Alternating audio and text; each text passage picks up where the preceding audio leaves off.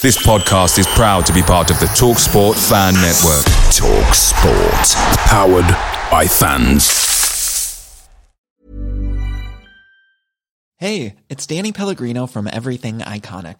Ready to upgrade your style game without blowing your budget? Check out Quince. They've got all the good stuff, shirts and polos, activewear and fine leather goods, all at 50 to 80% less than other high-end brands. And the best part? They're all about safe, ethical, and responsible manufacturing. Get that luxury vibe without the luxury price tag. Hit up quince.com/upgrade for free shipping and 365-day returns on your next order. That's quince.com/upgrade.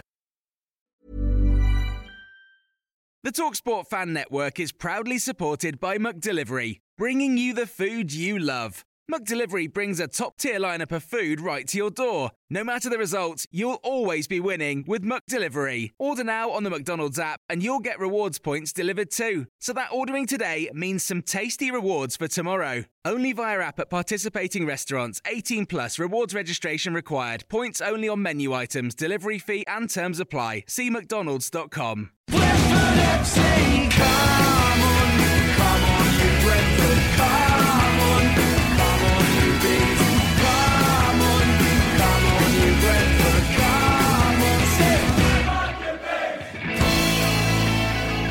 This is the Besotted Pride of West London podcast, and it's another Wednesday night, and we're sitting here feeling quite lonely in the virtual bar. It's very, very quiet in the virtual bar because it's been another day, another week, where we haven't got as many points as we had liked.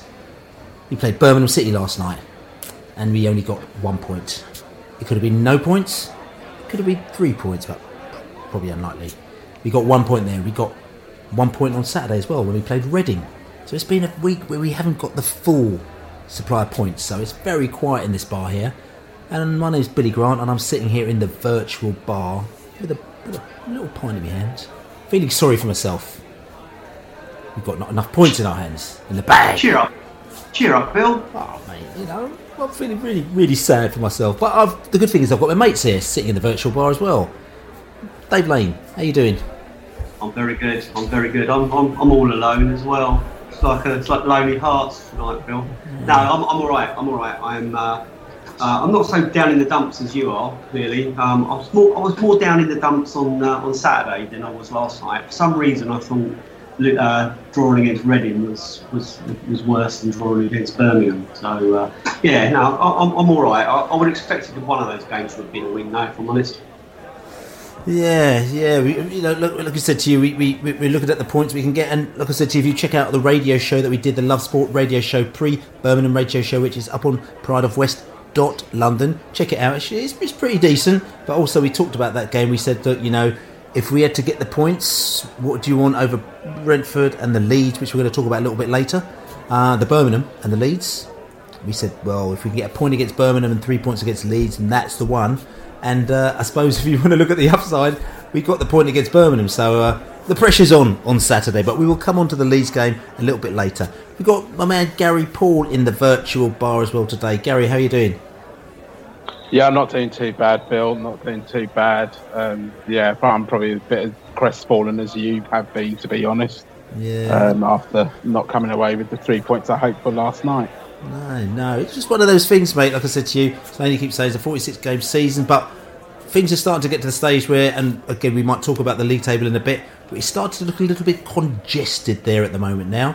We've got some teams who were a bit rubbish earlier this season, like Sheffield Wednesday, and they looked absolutely abject and terrible, but all of a sudden they're beating teams at the moment like West Bromwich, Albion, and they're starting to creep up on us. So all of a sudden, that number 2 position that we had, which became number 3, which became number 5, and all of a sudden it's like, oh no, if we're not careful, we could be out the top 10 by the international window. So we have to be very, very careful. But let's still keep it all positive, as we say. One thing I've got to say to you quickly, we're going to try and nominate yourselves get nominated for an FSF Award. So if you go to besotted.com, you'll see the little FSF Awards, little logo, click on it.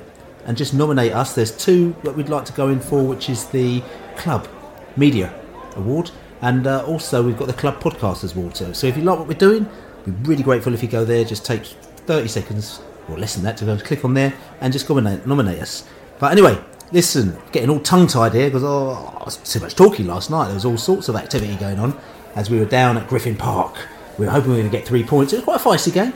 It was quite a lively game. It was probably, for the neutral, a very good game. Very frustrating for Brentford fans and probably even more frustrated for Birmingham fans because there was activity, players getting sent off, managers getting sent off. You know, they were expecting to get the points, but it just didn't happen for them. But anyway, let's go back to the pub and hear what the fans had to say after the game. Cracking game, shame about the result. At it all. Goals, two goals, controversy, sendings off, managers waving to the fourth officials. Had it all. Really just a shame that we couldn't convert in the last when they went down to 10 men. I think Birmingham fought, battled hard. We'll regret that, but never mind, move on. Let's bring on Leeds on Saturday. I was gutted. They were playing well. They played a good team. I reckon Birmingham looked all right. I mean, they had a solid defence, but we missed Benrahma today a little pace, bit of energy. A bit of creativity as well. Yeah, just left.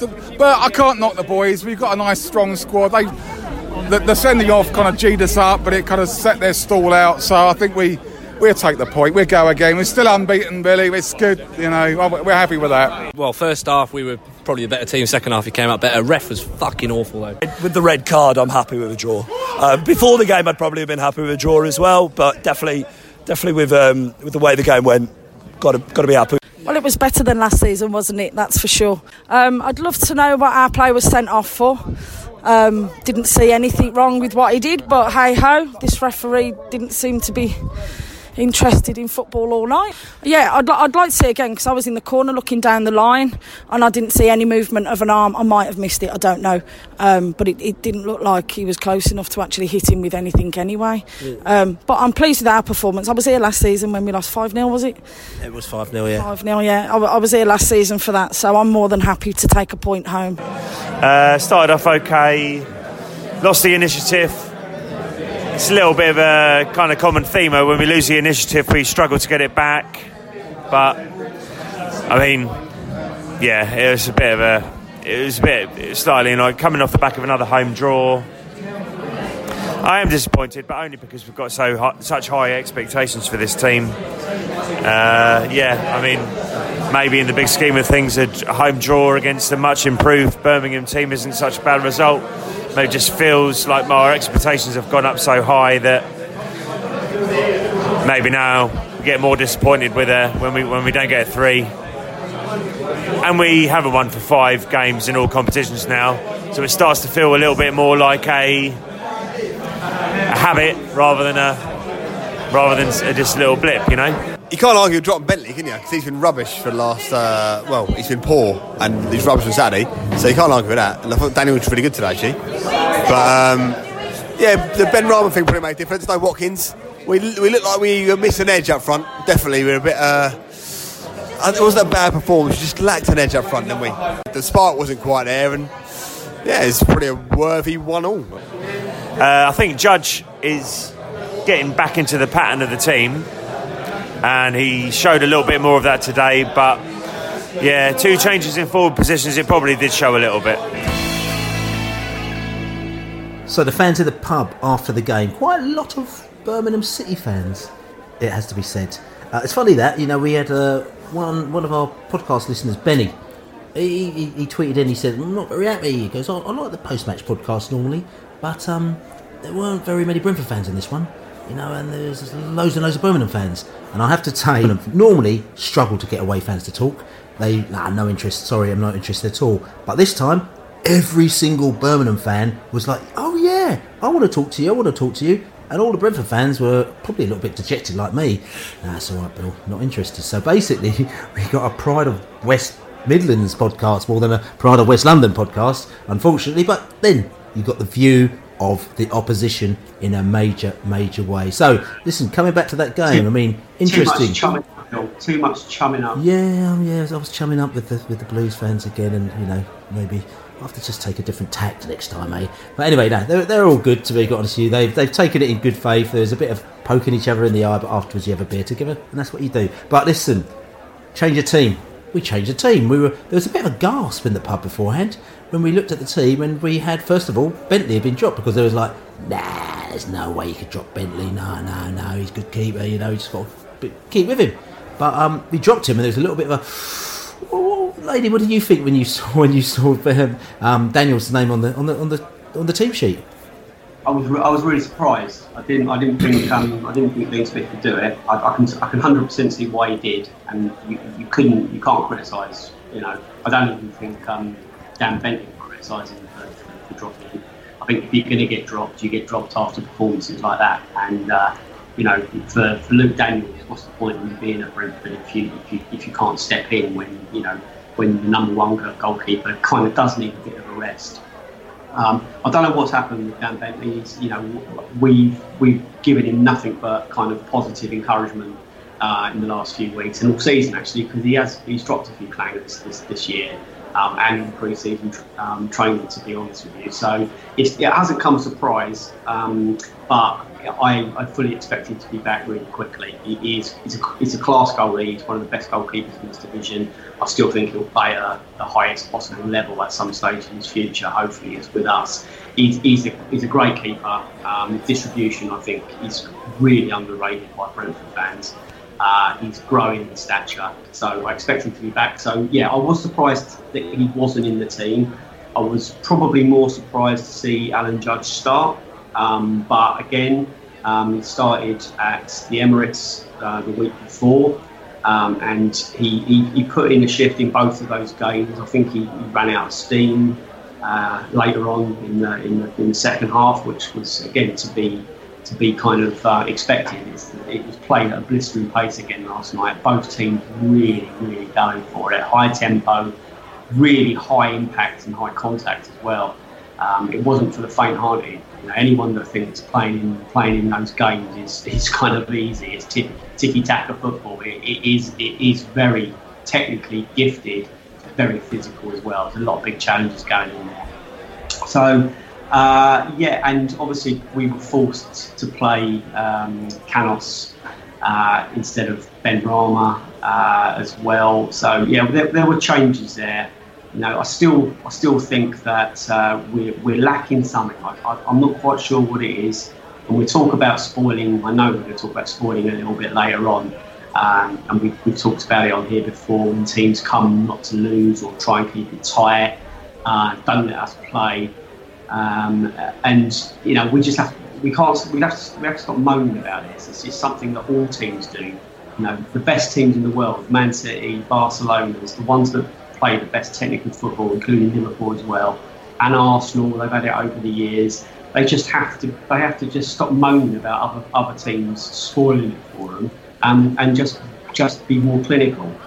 So it's down to us to practice. It's not down to us to moan about other teams all the time for not letting us win without much fuss.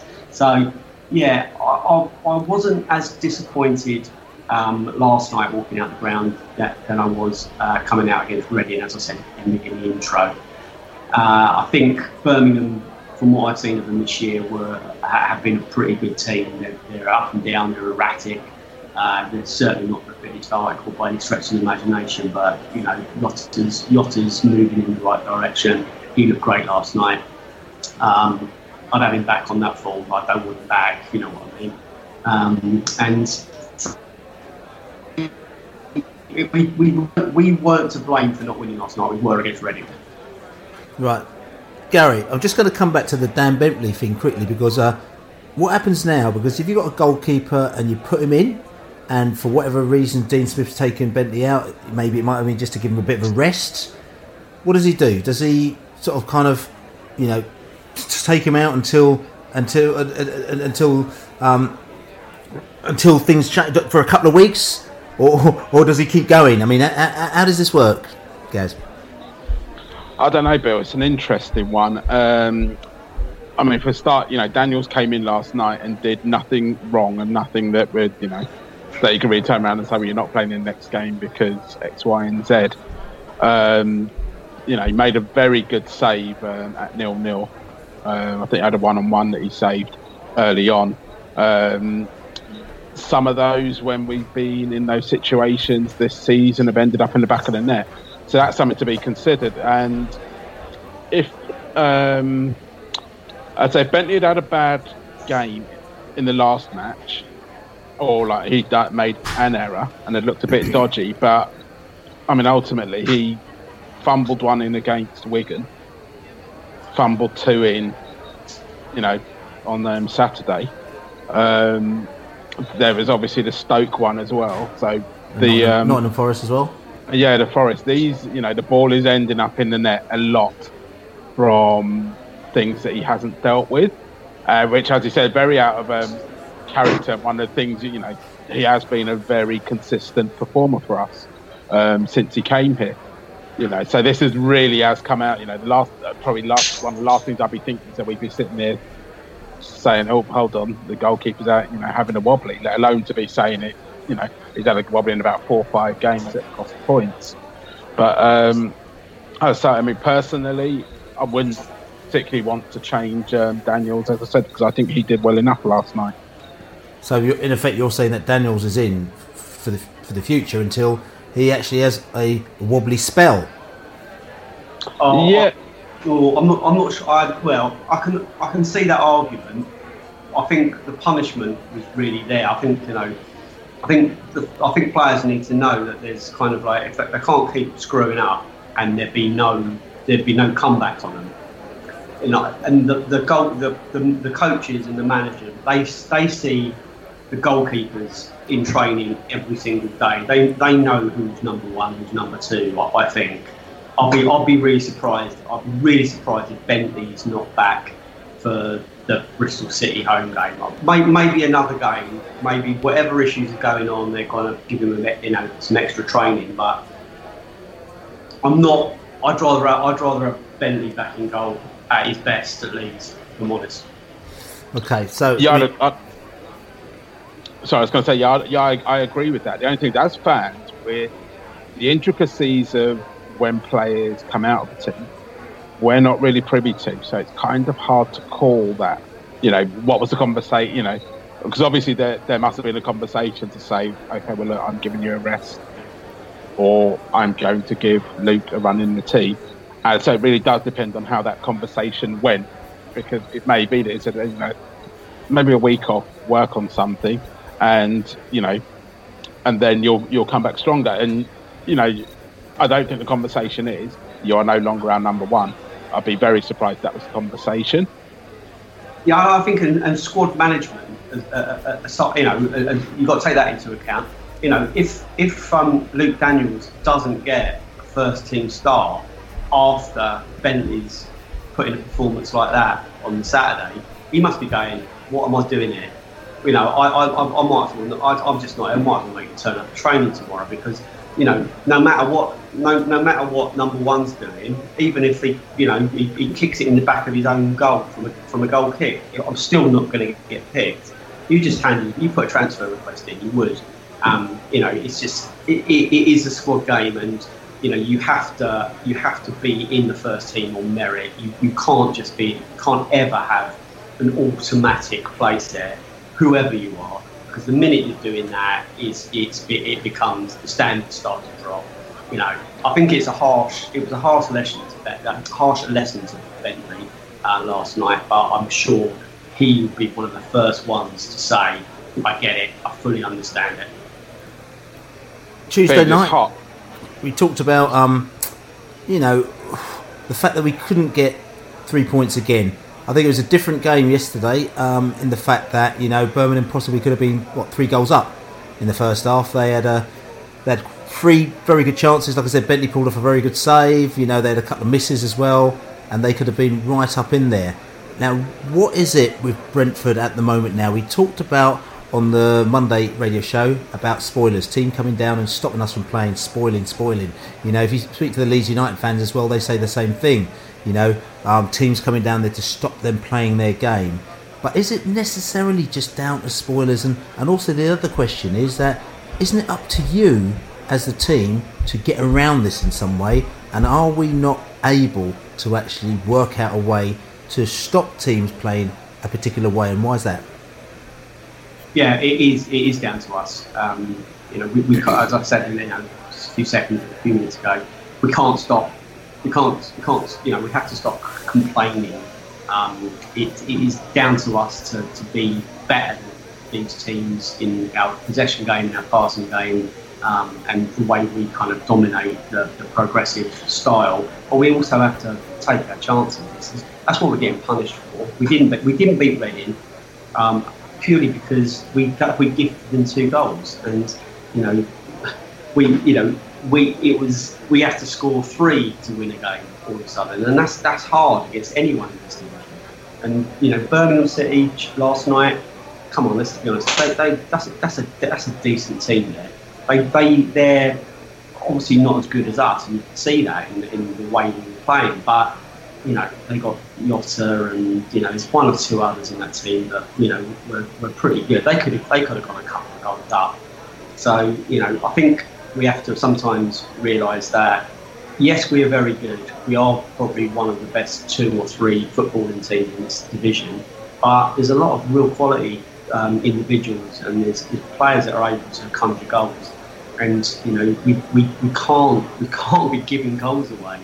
And it's part of the same problem, if I'm honest with you, Bill. If you look at how many goals we've conceded that are completely down to our own mistakes, there's 2 extra wins this season already. There's us top, so that's the difference, and If we're gonna be dropping players like Bentley because of that, you've got to flip it around and say, if it wasn't for those mistakes, Dan, we would be top. And I think that's too harsh to literally point it at one person, but that's why he was dropped. But I do want him back. So if when he does come back, I want the slate wiped clean. I don't think it's fair to let all the previous mistakes hang over him, because if it happens again, then I'd say you've got to play Luke Daniels as your number one. You can't go through the season with a massive question mark over a goalkeeper.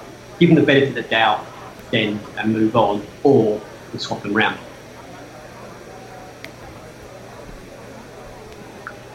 Yeah, okay, so listen, we're talking about moving on, but we can't move on because the question I'm just going to ask, and I'll come back to this again, because I think it's the frustration. And probably the reason why I was a little bit kind of as I woke up this morning, because I was thinking we're going into a big game on Saturday, and it's going to be a really tough game. A game where when we booked our train tickets, we thought, even though we knew that the game was going to be on TV, we still booked our tickets and thought, tell you what, this is a big game. You know what I'm saying? This is going to be possibly the 2 best teams in the division. We need to be there.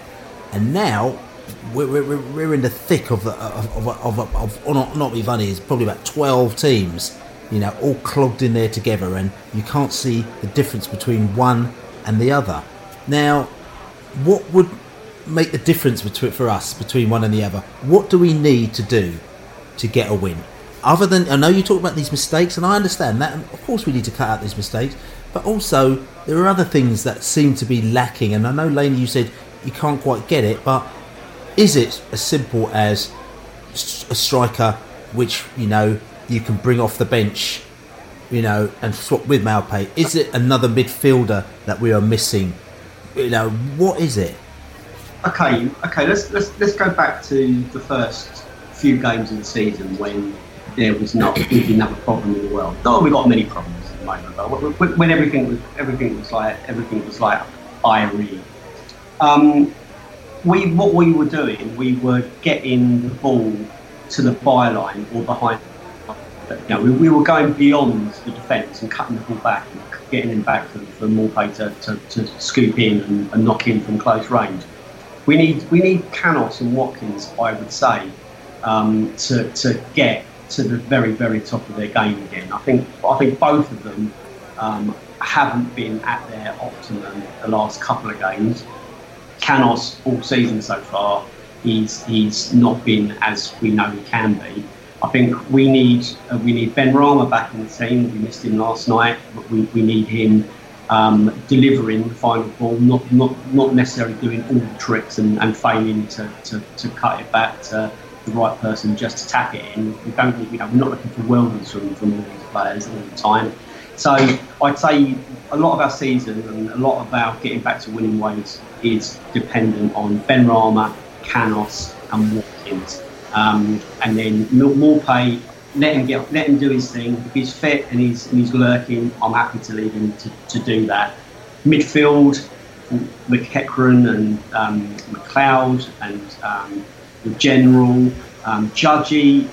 Let's see. I'm not sure Judgy's a starter, but there's a lot of talk about him becoming that quarterback, or giving him a chance to be kind of a Woodsy-ish kind of player, someone rolled, not completely dependent on his pace because it's not there anymore. Let's be honest.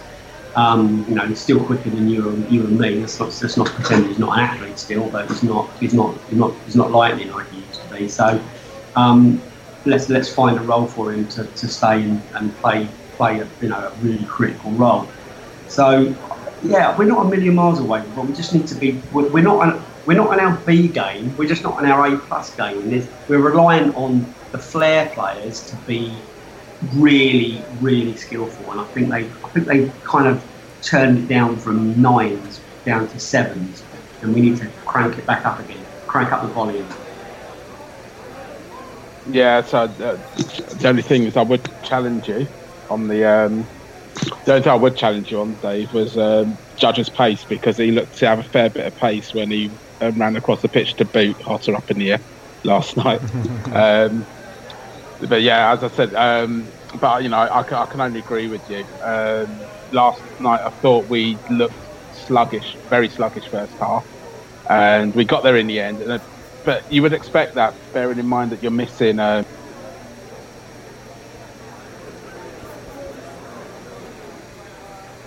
so much of our stuff has come out from those two players this season. Right. So, for me, I'm still a little bit confused. I don't want to. We talked about this before. We could keep going on saying the same old things, but. For me, I'm a little bit sort of concerned that we sometimes don't have a player to get hold of it. Midfield, change it up a bit, change up the pace. A guy in the centre for me. And this is not knocking McEachran and all that lot. I think they're wicked when they're on their A game. It's really great for us, but I think it's when the going gets tough sometimes. We need to be able to switch it up a little bit, and I still don't know if we've got that magic formula. To do that. And also the other thing is that we have to say we would love to bring somebody off the bench like West Bromwich Albion do. I know people say we haven't got the same money as them, but Malpe is great, but the ability to bring somebody off the bench who still has the ability to score maybe not as many goals as him, but still he's got goals in them. I think that is a thing that is really, really, really, really missing for us. And it shows us up to be, we've got a very good bench, a very skillful bench, but we're still a little bit light. And I don't know whether or not this is going to be leading to us in two months' time or so. If we're there or thereabouts within the top probably 6, top 8, whether or not we actually may go in and feel, listen, we've got a chance of actually breaking, top 6 or top 4 or top 2 or whatever, actually spending some money in these areas. Obviously, it's been looked at because we know that our staff, the DOFs and all that lot, they do look at these things, and they're not going to sit around and say, look, everything's perfect, because I think they know that everything is not perfect. Yeah, Bill, I was actually about to make that point. Do we need another striker? There have been times when, me and some of my mates get frustrated in the second half and we're chasing games, and we've still got just the one player up front. A lot of the times we're getting the ball in and we just don't look to have that presence when we're pushing the game. I don't know. We do competition, but I don't. We can't be kind of advocating pulling Neil Warnock off at the moment. He's still one of the best strikers in the country. No. We're not advocating pulling him off. We're advocating the fact that if Malpe gets suspended. Right, we're talking about if Malpe comes off after 70 minutes, who comes on in his space, just things like that. But we had this conversation when he was suspended. Of course we do. We're not playing Watkins or Sawyers up top, and obviously although Force has been promoted to the first team. Obviously, he's not part of the match day squad at the moment. So they know he's not the answer right this second. So we absolutely do. I saw like Sacco went to where did he go during West Brom. Just got picked up. How did that happen? I'm not saying we can afford his wages, but there are sort of like some sort of like tricks to be had still in this market. But I think we're kind of in a lucky position because we've almost had a reset button pressed in this division. We're moving into October now, and with no one in the movers and shakers is more than 4 points away from each other. Who'd have thought that? We've been experimenting a little bit. We haven't got our settled first team for the last few games, and we're still in there with a shout. And we haven't won for is it four? Is it five now? So to have not been winning every week and to be a handful of points away from the top place is quite a unique position. So. Let's not, even if we do slip a few positions tonight, even if we slip a few more on Saturday, let's not forget, even if we were 6 points away from the top, that's incredible. And that three wins on spin, 4 wins on spin, that probably puts us top again. So, the margins are really slender. We know that. There's not a lot of them. They are slender, but also, is it reflective of the league? If you're talking about that, the fact that you cannot win 5 games and you can still be, still within that. I'm just trying to be realistic about kind of where we are and also where we can do, because the flip side of that argument is that if you're in that scenario where you're so weak, then all you need to do is strengthen yourself. Somebody must be looking, thinking, well, all we need to do is strengthen this, and we'll outdo everybody. Do you know what I'm saying? The question that we need to ask is, are we gonna go through the season with the same manager? Well, we're gonna, that's the big kind of dark cloud that's now beginning to lurk as well. That is the big question, and that's what we're going to be talking about in this very next little section. Because as we know, Aston Villa have now sacked Steve Bruce. It's been a long time coming, and I think it was the cabbage that did it. Somebody threw a cabbage at him at the match yesterday when they drew 3-3 with Preston. The cabbage went on the pitch. And 12 hours later, he got the tin tack. So we will be talking about Cabbagegate, Steve Bruce, and the fact that there's a manager that we know who seems to be top of the bookies' bettings for the next Villa manager, after this twang. So Aston Villa, the cabbage, went on the pitch. The police went on a search for the cabbage thrower, and they were working in conjunction with the club to find the cabbage thrower, who threw the cabbage at Steve Bruce. Within 12 hours, Steve Bruce was sacked. So I don't know if it was a sign, whether or not the cabbage is basically one of the people who are next in line for the manager's job.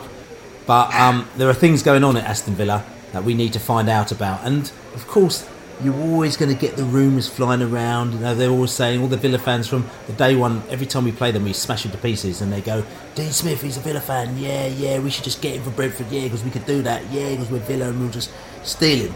And we're like, yeah, right, whatever. It's not going to happen. It's not going to happen. Now, eventually the day has come that Steve Bruce has been sacked. And the bookies put Dean Smith, 7-4 favourite, to get the Villa job, behind Sam Allardyce, who's 7-2. You've got Thierry Henry 5-1, Martin O'Neill at 6-1. Where'd that come from? Roberto Martinez at 7-1, David Moyes 12-1, Frank de Boer 14-1, and then you've got Village, Poirier, Yap Stam. They can have the Yap Stam. And I said, just get him down there. Just put him in the car and get him down to Villa.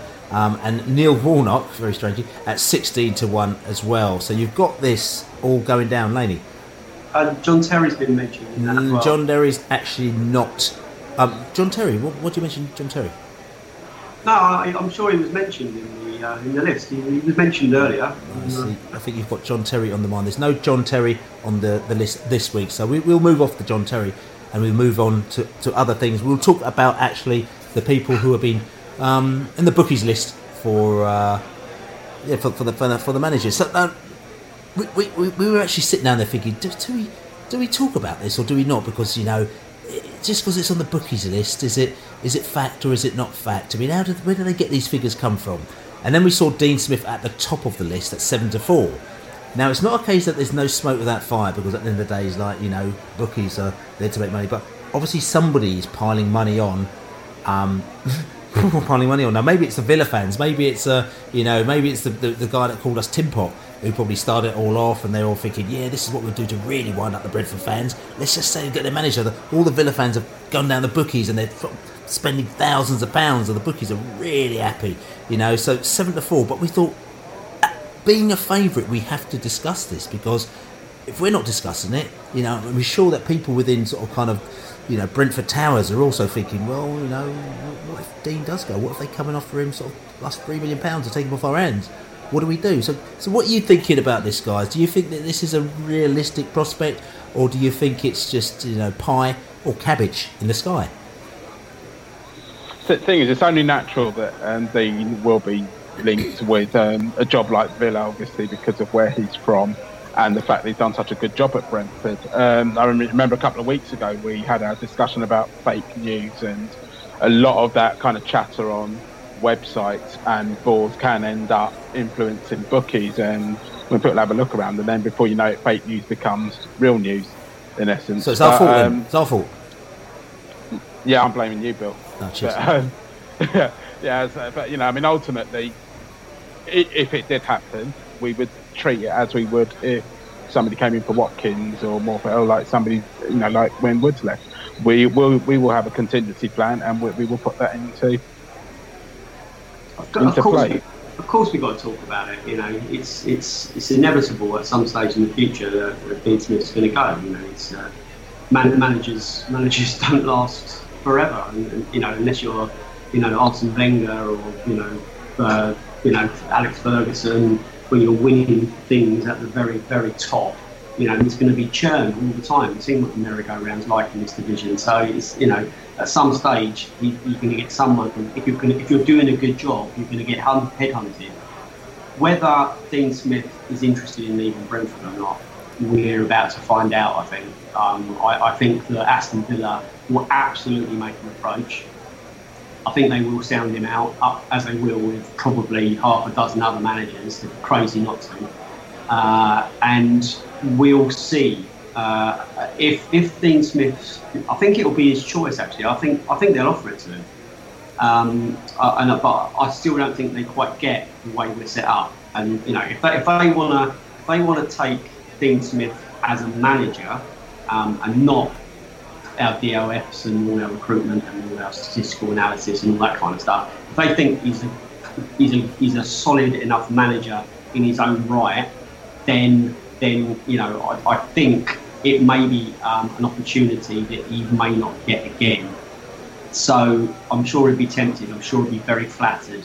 What I will say, and I know that he's said it, I know his family have said this, Bill, when you and I met at the Express Tavern yesterday, we went down to the beer garden and had a drink, and in that beer garden, looming over the beer garden, was a very, very big stadium.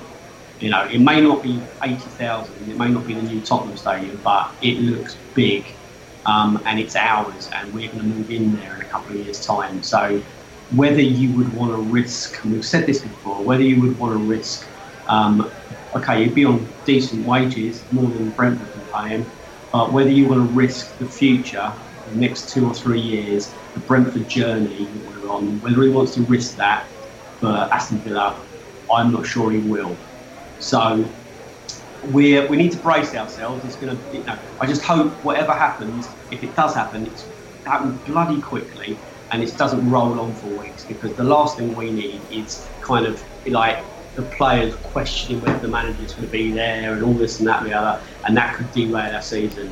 I want him to stay. I think he will stay. If he goes, good luck. Talking to our Birmingham sources, as we do, like you say, well, there hasn't been an approach, but things change within, you know, 12 hours, 6 hours, 24 hours, so there's been no approach. As far as we're concerned. And also the other thing is, according to the sources, which is interesting as well, the Birmingham sources feel that he's not even in the top 4 of the people that they're looking at. So there seems to be all these... Alan Nixon's put a story out there beforehand saying Dean Smith. This was like a week ago or so, you know, or last Sunday, whenever it was. So you've got this happening, you know, and you've got lots of people talking about it. Then I don't know, now that it's actually happened, I don't know whether or not it's Villa putting it out from within. I mean, these are sources very close to Villa saying he's not within the top four of the people. They've got quite a few people, about 8 or 9 on the list. Yeah, he's on the list, but maybe not be as high up as we think he is. The thought is that Sam Allardyce is the man that they want for the job. And you could probably see that for Aston Villa, because they would like to have somebody who's had a bit of experience, somebody who's had a bit of success, and also they know it's kind of it's very important for them to us to go up straight away. So they're not willing to sort of kind of take a risk on somebody building something over 2 or 3 years. So maybe it is or isn't the case, but also the one thing that we know is things change within a second. So we got Dean Smith at 7-4 today.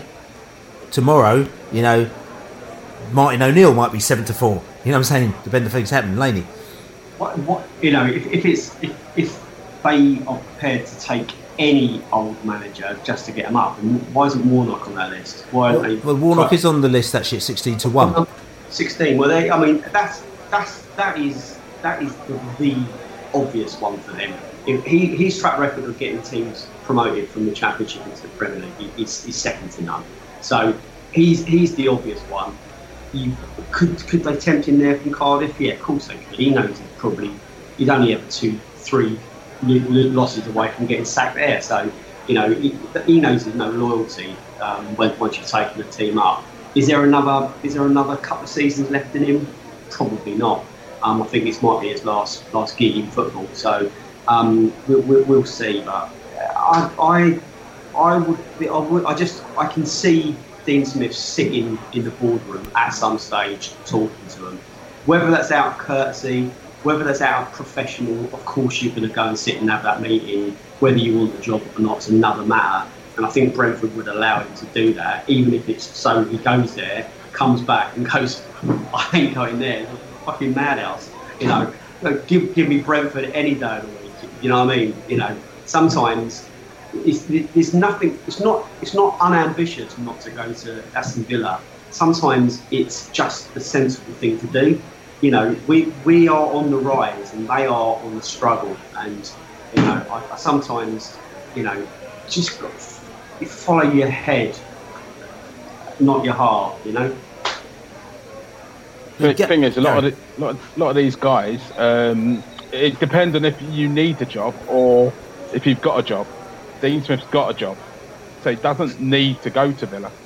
I think you do get a lot of situations where managers go into basket cases of a club because they don't have a job and they want to get back in and they feel they can do a job there.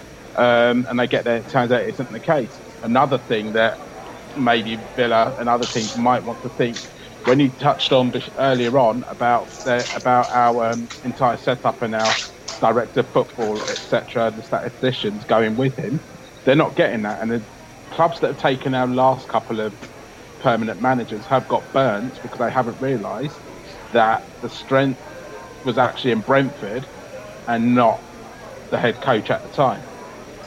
Why isn't Bill? You know, Bill, you probably get better equipped to answer this one. Why do you think that clubs haven't come in to try and poach our kind of backroom staff? Or do you think they have? Or do you just think that they're so loyal to the kind of the family, as it were? Or do you think they're unapproachable? What, you know, it's not just us that really. It's more than the manager. Yeah, I think that. And again, I'm just talking a bit out loud here. I mean, we did have a situation where probably earlier in the day where we had Haslam, who was our, what was he? Which coach was he? He was our sort of, he was fitness coach, something like that. He was one of the sort of analyticsy type people. Haslam, anyway. He got poached by Wigan. I remember he got poached by Wigan in a. I think it was a little bit, not acrimonious is probably not the word, but he kind of went in a sort of like, oh, what the hell's going on here? So they poached him and he went there, and then I think after, you know, I think Roger went there and then it didn't go massively great, and he's eventually come back to Brentford. So as far as I know, I think he's come back to Brentford. So that's one of the sort of kind of more high-profile ones that I do remember happening. But in general, I'm sure that people maybe do come and go. People are maybe doing the analysis, people are doing the psychoanalysis and everything like that. I'm sure that they do come to and fro. It's the main people that we do know about, which are probably going to be the key. So you're talking about sort of the Rob Rowans, obviously Kelly, he goes with Dean Smith. You're talking about your Franks, you're talking about the head of, Kev O'Connor's and people like that, who are the sort of the key people. And I think for them, they've seen a much bigger picture. And, Rob Rowan at one time, he Rangers, again, it was in the news, so it's no great secret, Rangers came in for him. And Rangers came in for him. I think that, he probably went down there, had a word with them, came back and went, I ain't going there. And then next minute, things have moved on, and he's now become sort of, technical director at Brentford. So I think they know there's a bigger picture here. We're going into a new stadium. They've seen the vision. They're very forward thinking, and I think that maybe if there's going to be any move, any of these guys are going to be making a move to another club. They'll be only making that move if they can actually take that club and change it. You know what I'm saying? They're not going to just turn up there and be part of their system, because it's not going to work. So they're going to probably take a very senior role at one of these clubs to actually kind of change it to something else. So I think it's probably early days for any of that kind of stuff to be happening. I think the chance of them getting success, even if it's small success, is probably easier at Brentford at the moment in that setup. Does that make sense? Yeah, it does make sense. Yeah, it does. But I think it's only a matter of time before people start going, okay, we want to take you and all of your backroom staff. I know that it's not going to be as simple as that, because they're probably more loyal to the whole back, the company behind Brentford as well. They're those kind of people. They're not Brentford people necessarily. But there is an argument, and again, people who run companies and people in recruitment say that also with members of staff, they want to see some level of ambition with them as well.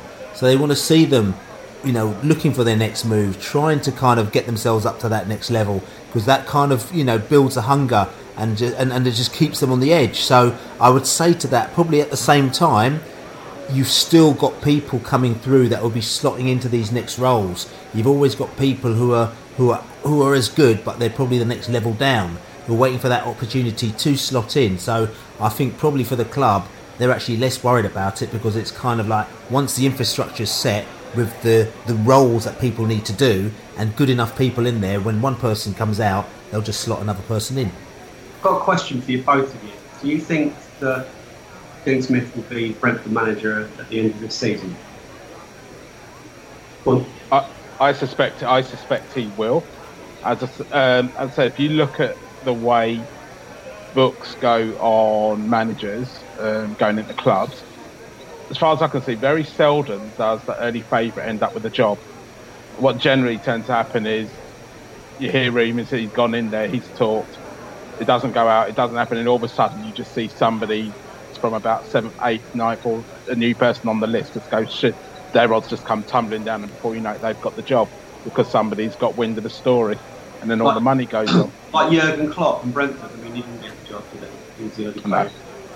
No, exactly. It was close, though. Yeah. Do you think Smithy will be here at the end of the season now? Personally, I think he will. I do. I think that he'll be here next the end of the season. And also the other question is that when you say the end of the season, do you mean the final day of the season, or do you mean the beginning of next season sort of thing? Do you know what I mean? Because there's a difference. I meant the end of the season. Yeah, I think he'll definitely be here end of the season. That's just, again, my personal opinion. I think that he's going to come here, he's going to do a job. This season will be as good a season as anywhere for us to actually move it up to that next level. And he won't do an Uwe Rosler where you think, oh, we're quite close, I'm doing quite well now, oh, I've got to go somewhere else, where he hasn't put that on his CV. So I think he will use this opportunity definitely to try and get something on his CV. No, but this is, which is all good. But listen, we'll probably be talking about next week. We'll be coming back and we'll be talking about Dean Smith again. And he might be down to 22-1 by that stage, or he's given a statement or whatever. But things are a little bit flux. But at the moment now, the view from me is that I don't think Dean Smith is going to go there. I'll go for it. Laney thinks that he'll go for it, have a chat, but won't actually go there. And Gaz is thinking, possibly. So, we shall see. But look, talking about games, talking about matches, talking about teams who are matching us, talking about similar styles of football, Saturday we've got Leeds United. We're going up to Leeds for an early game. It's a 12:30 kickoff. It's on Sky. So it's caused a bit of a pain for people to travel. So people are travelling up very early. But on the plus side of it, we can stay in Leeds all afternoon, have a few beers and come back in the evening. And that's what we're going to do. Meet up with our Leeds chums, chumming up the Leeds, which is what we do. But what we're going to do is that we're also going to go to one of our chums. We're going to go to LUFC Stats. And he's going to give us a little lowdown on Leeds in 5 from the Hive. 5 from the Hive. Leeds United. Hi, this is LFC Stats from Twitter, otherwise known as Andrew. I'm here to do for Five for the Hive, talk about sort of Leeds United's start to the new season. Leeds are off to a storming start with Bielsa this season, flying high at the top of the league. But the last few weeks have not been as good. Is the cold winter starting to take effect? Well, I think we've seen that over possibly the last two midweek games, really. Destroyed Preston at Ellen Road last time out midweek, thanks to a header from Liam Cooper and 2 goals from Tyler Roberts. It took them really, really well. Pouring down the night, sort of autumn slowly starting to turn to winter, and they're the kind of games that you kind of reckon that you might be stuck if you're not going to sort of win promotion, but we sort of got through them quite convincingly. And last night, a really murky evening, cold evening at the KC, or should say the KCOM Stadium, for Leeds United, and they got the job done in the end. It wasn't pretty by any means against Hull. They did have a couple of clear cut opportunities to sort of take the lead before, and certainly Johnny Alioska had an opportunity, as did Barry Douglas, and it was a case of, again, chances not being taken like against Sheffield Wednesday, really. However, last night they got the result and they got the job done. Tyler Roberts, his 3rd goal of the season, took it really well, and I never really thought Leeds were in too much danger of conceding. There was just a little bit of a bump at the end when Hull put a couple of balls into the box, but other than that, I was never too concerned. So important victory, and we move on, as I'll come to the game against Brentford on Saturday very shortly.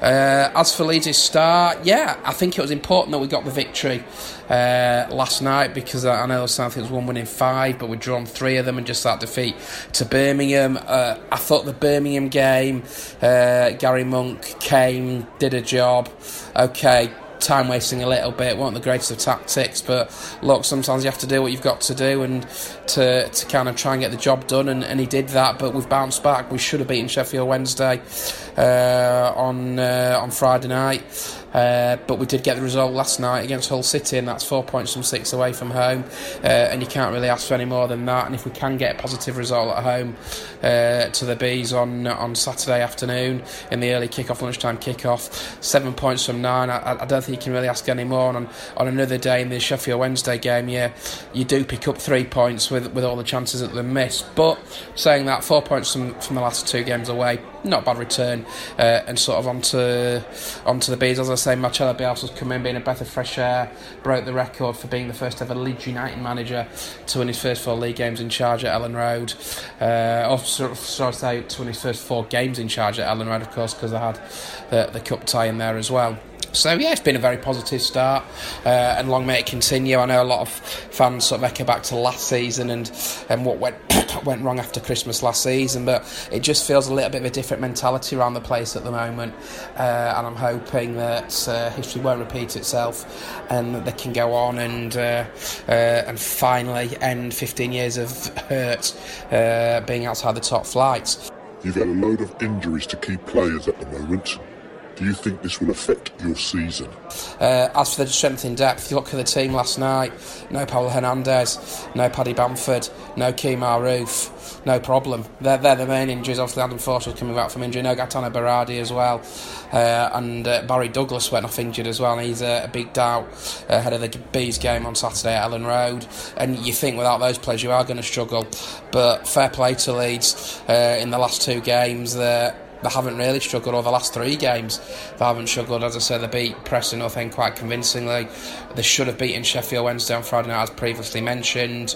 And they got a very positive result away at the KCOM last night. And OK, you think when you've got your main players like your Pablo Hernandez's and your Kemal Roofs, where is the sort of creativity in that team? But to be fair, Tyler Robson stepped up to the plate, got three goals. Matthias Klick, awesome goal at Sheffield Wednesday, fourth for the season for him.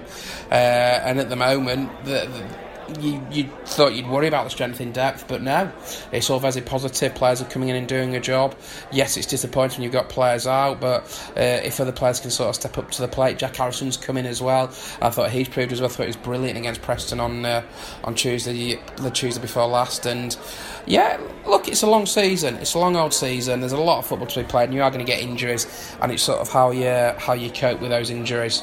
And at the moment, I actually think we're coping quite well with them, and you don't want too many injuries because it's a small squad, but it's given the opportunity for the likes of Jack Clark and Jamie Shackleton to be part of the first team as well. Jamie Shackleton made a debut at Derby. Jack Clark yet to feature. They have been on the bench as a new sub in the last two games. So yeah, it's positive with the strength in depth. You always miss your big players, but the players are being offered an opportunity to sort of step up and come in and do a job. So it's all positive from that point of view. Some people will argue this is Leeds' best chance for promotion to the Premier League in a long, long time. How realistic is their chance this season? If it doesn't work out, do you think you'll see another manager go through the revolving door? As for the chances this season, this is kind of the million-dollar question, isn't it? What are Leeds' chances in 2018, 2019?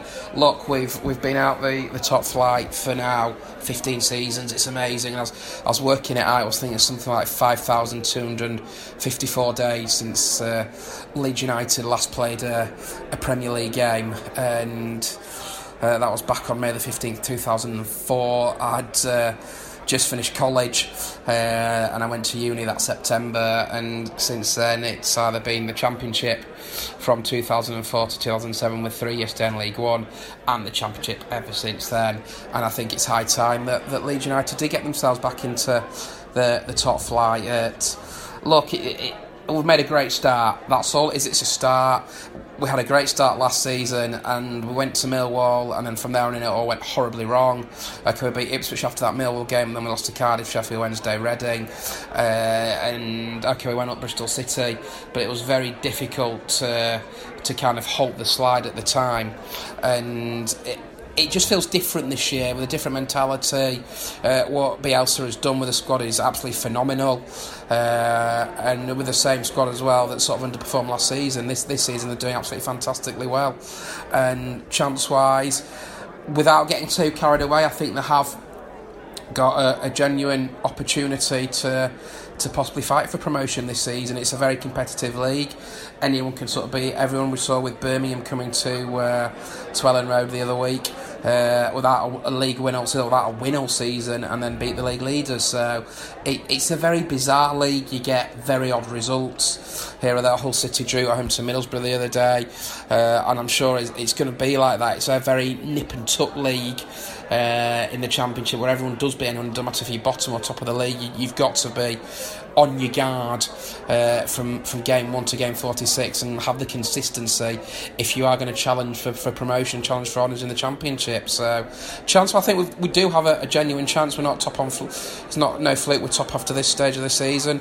I think the table starts to take shape in October, November time, and if we're up there at Christmas, you want to look to sort of strengthen your squad over the Christmas period, the festive period, in the January transfer window, and then you sort of January, February time, hopefully all settles down, and you're into sort of the business end with March, April, May time, and you hope then that you've got a fully fit squad, that you've got players that are ready, that are equipped for the running and the title running. And look, it as I say, 15 years is a long, long time, and it's about time that Leeds did get themselves back out of the Championship and into the Championship. So yeah, I think we've got a very, very good chance. What teams do you see as the ones to challenge for promotion and playoffs this season? The ones Leeds has to look out for, and the ones or blowouts. You've got to look up there. Tony Pulis in Middlesbrough, look, it might not be pretty on the eye, the football under Tony Pulis, but it's so effective. He, of course, won promotion with Stoke City back in the 2007-8 season and kept Stoke in the Premier League and was never relegated from the Premier League. So it's not great to watch, don't get me wrong, with Middlesbrough, but they do a job. They don't concede many goals. Got another very good victory last night at Ipswich Town thanks to 2 goals. I think it was Mo Besic and Stuart Downing. So Middlesbrough are definitely going to be on there, and I think they're going to win the rivals. The team for me is West Brom, flying at the moment, a bit of a slow start. Lost their opening game of the season at home to Bolton, but slowly eked their way back up to the top of the table. Of course, they were top before. Leeds did beat Hull last night. They've got Sheffield Wednesday tonight. I think Darren Moore's got them playing some really nice stuff. They've got some very, very good players in the likes of Dwight Gale, certainly who's going to bang some goals in up front. And I actually also think, and I tipped Brentford at the start of the season to be top 6, even though they sell the best player every summer. They're still up there. Play some lovely football. I'll be disappointed with the last 2 results at home to Reading and Birmingham respectively, but I do fancy them. I think Dean Smith's a very, very good manager. That's why I was linked with the Aston Villa job in the summer. I think the likes of Villa are in deep trouble, not so much relegation trouble, but no one knows what's happening with Steve Bruce. Forest, I think, may just fade. Look, I could be wrong. I just don't think they've got the consistency, and I think Sheffield United might just fade. Had a great season last year, Sheffield United, but didn't quite get the job done in the end, and I think just faded away outside those playoff places. Leeds and Brentford play similar styles of football. They play with the ball on the deck, 60, maybe 70% possession, 500 plus passes a match, around 20 goals scored apiece. If there's any difference between the two, is Leeds have a tight defence. But saying that, a third of Brentford's goals have come from avoidable, silly mistakes. How do you think this game will play out? As for Saturday's game at Ellen Road, another big one between Leeds United and Brentford. Leeds looking to make it 3 wins in a row at home to Brentford. Last did that in, I think, the 50s and 60s. Look, it's never an easy game against a Dean Smith side. I'm always very impressed wherever I watch Dean Smith. Certainly at Griffin Park, we haven't won in yonks and yonks, but with it being at Ellen Road, I do fancy Leeds' chances. I think they're going to a little bit of confidence after the victory against Hull City last time out. However, it won't be an easy game. The last 2 games at Ellen Road ended 1-0 and 1-0. Cal Bartley got a late goal back in 2016, 2017, and I think it was Liam Cooper who scored for last season in not the best of games back in February 2018. As for players to watch out for, the one main man for me for Brentford is now Malpe. I think he's scoring goals for fun at the moment. Very, very highly rated player, really good player as well. Exciting to watch on the ball. And look, it won't be easy. It never is against a Dean Smith side. I do fancy for the top 6, but it's a game looking forward to. We're at home. We've got a little bit of a point to prove after the disappointment of the last home game against Birmingham City. And this gives an opportunity that if we can get a positive result, and depending what West Brom do at Hillsborough tonight and over the week, I'm not sure where West Brom are over the weekend. Leeds could be going into that second international break top of the league ahead of another difficult trip to Ewood Park in a couple of weeks. So yeah, looking forward to it all, and hopefully enjoy the show. This is LUFC Stats. Some interesting thoughts from Andrew. LUFC Stats, you can catch him on Twitter, and you can catch him on Sky every now and again as he talks about Leeds on the EFL show. He's the man who gives the info, as well as a lot of other Leeds fans out there, so they've got the knowledge as they are, especially as he's the stats man. But, you know, he's very confident that Leeds are going to be going into the international window top of the league. Interesting you should say that as well, because as we're speaking now, we've got the Villa and the West Brom, and the Sheffield Wednesday. And Sheffield Wednesday fluffed it. They were cruising in and out of the blue. West Brom just scored 2 goals. I don't even know where their goals come from. I must have scored 2 goals in a minute, because I've just looked around and it's 2-2. So this is the team that seems to be scoring lots and lots of goals, West Brom. So they're going to be up there still vying with Leeds. So let's see how it's going to go at the end of the window. But like I said, Statsman is really confident that Leeds are going to be right up there. But like I said, we're going up to Leeds very, very early. We're getting the train.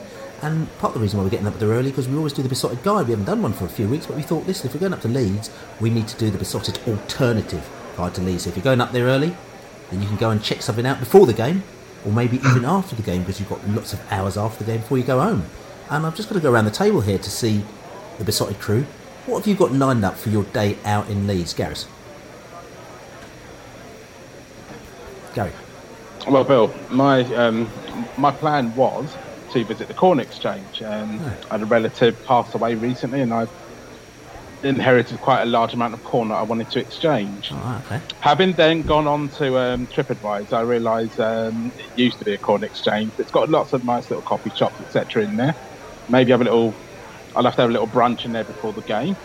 Okay. Afterwards, I think it's likely to be the Wetherspoons, because then I can get rather tipsy and won't have too far to go to get on the train, since it's actually inside the station. Okay, that's one of about five Wetherspoons in the city centre, though. To be fair, so you know you have to make sure that you go to the right one, guys. There's Wetherspoon Central. Ah, seen. So, Laney. Oh, mate, I'm very sorry to hear about your relative and your significant corn inheritance. It's a very unusual kind of bequeathment. So, good luck. We didn't really get on. Enjoy it well. Yeah. I'm personally, I'll come with you if you want some support. I'll be there for you, brother. And then I'll be at the Wetherspoons afterwards, but only if you'll come to the Royal Armouries Museum with me after the game, because the Armouries Museum, as you can imagine, is very, very heavily fortified. And this is where they guard the Leeds United Champions of Europe trophy. So their Champions of Europe trophy that they have permanently, because they are the constant Champions of Europe. That's where they hold that, and very heavily guarded. So I need to go and visit that, and hopefully maybe in our new stadium we can have something equally fortified for the wartime cup that we won. Excellent. Sounds like good. Yeah, for me. It's a clear winner in this one. I'm going to the Thackeray Medical Museum. It's a completely unique visitor attraction. It's got interactive galleries and fascinating exhibitions that tell a story of health that affects us all. But I was actually, it's the people, and it's the people that talked about it that drew me in. The kids are never as keen as I am to go back, one person said. And I thought, that sounds quite interesting as well. And somebody else said, interesting and gory. It's apparently, there's a rubber glove exhibition there at the moment. Is there? Yeah, apparently.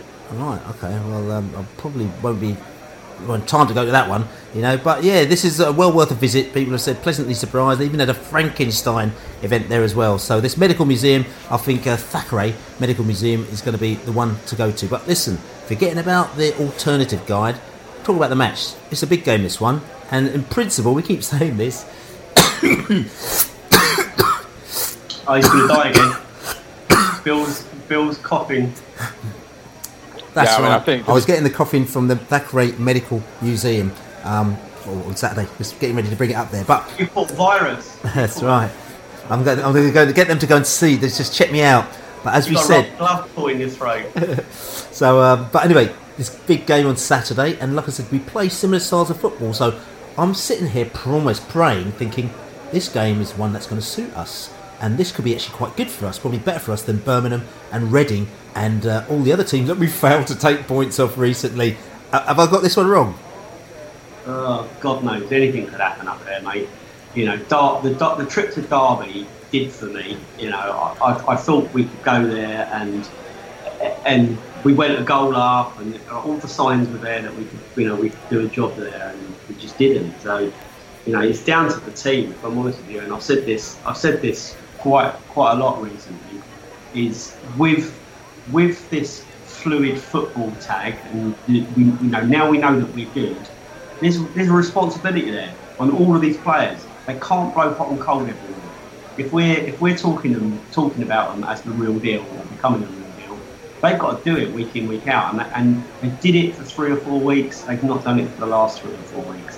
They need to go to Leeds United and show what they can do. So, we can win there. But if Birmingham can win there, we can win there. But, we need to just stop shooting ourselves in the foot and just go and put on a show. We haven't actually put on a show for a while. So, just go there. Brentford be Brentford. And let's go and turn them over. We can do it. Let's do it. Yes. Yeah. Yeah, I mean, I think if we can win it, I was a bit wary that we were getting away itis, and I do think we've got it. Saturday would be the perfect time for us to get the cure, to get over this bout. Again, are we entering into one of these? Are we entering into one of these spells of no wins that we get for a while? Hopefully not. I think we can go. We can definitely go there and get something out of the game. I think Leeds will play football, and I think that will suit us a bit more. And I don't see why we can't get something out of it. But we've talked a lot about how good we are. There's been enough talk, and now we really do need to show it. Of course we do. We need to show it, and there's no better sort of stage for us to do it. We're on TV, so we can't embarrass ourselves. You know, the players want to be going out there and showing the world that they're decent, and we play good. You know, we play good football. We went to Arsenal, unfortunately. For most of the game, we didn't really do ourselves justice. So we got another opportunity for us to do ourselves some justice. Saying that, I've got no idea what's happening with Ollie Watkins. Neither does most people. It's been a little bit quiet on that front. He sort of disappeared off, and whether or not he's just a precautionary, let's keep him out away for a little bit and then bring it out for Leeds, or whether or not we're keeping him away for a while and he's going to come back after the international window, I don't know. So if he's not playing, we're going to have to flip that up a little bit. But, you know, we've got a decent enough squad, decent enough players. We've got to go toe-to-toe to Leeds. I've got no idea. If we can get a draw up at Leeds now, I would have loved to have got a win, but if we get a draw up at Leeds, I think that will do us the world of good. We go to the international window and we regroup, as they say. We're not keeping him out of the team until the end of the next transfer window, are we? We're not doing that one again. Oh, that old... Like an early kind of mystery illness. Yeah, we did that with Forshaw, didn't we, for the whole of the January window. He was just, inverted commas, injured until the last day of the window, and then he just came back again, and he was fine. And, Bill, the game Saturday is on Sky Sports Leeds, isn't it? It's on that... Yeah, that's right. Sky, the new channel to Sky Sports Leeds, where they've got quite a few Leeds games lined up for that one, so it's all good. So Bees fans who are not travelling up to the game, you'll be able to see it on Sky Sports Leeds, as they say, which is all good. But listen, I'm just going to go around the table quickly. Score prediction, Gaz. My prediction, I think it's going to be a 1-1 draw. Manny. I absolutely concur with my right honourable friend there. 1-1 draw, another draw. Oh dear. I mean, I don't know if you've ever been around the table where we've said the same thing. I'm going for a 1-1 draw as well. So, no. Scared. It's scared. So listen. Don't forget, like I said to you, beside.com, go there and just go to the FSF little logo on there and just nominate us for FSF Award. Like I said to you, Club Media or Club Podcast Award. That'd be lovely if you could do that as well.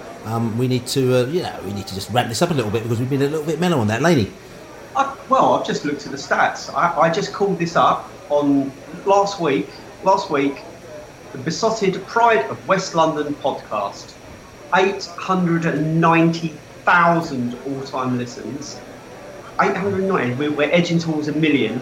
Last week, 6,687 listens to the Pride of West London podcasts. So, over 6,500 of you. That's pretty impressive. So cheers. I hope you're enjoying it. And if you want to come on, if you want to contribute, if you want us to do anything different, if you want to think, if you can think of any features that we could do, just drop us an email and just comment. And if you like what we do, as Bill says, review it, and we'll start reading your reviews out again. Cheers. And obviously don't forget to subscribe on iTunes and all the other platforms as well, and also on Twitter and Facebook and YouTube and all these things. Subscribe to us and just get involved. But anyway, we're going to sign off now because we are off to Leeds. We need to get to sleep, get some sleep, because it's a very long journey and we've got lots of sightseeing to do when we get up there. But when we get up there, fingers crossed, we'll get the 3 points and then we can relax over the international break. So we're going to be round our virtual bar as we say... Come on, Eds. Come on, you bees. Come on, you bees. Come on, you bees. That's a bit rubbish, that, wasn't it? God, come on. Just because we didn't win, you know. Just get some cool vibes there. Brentford FC, come on, you Brentford. Come on, you bees. Come on, you Brentford. Come on, sit.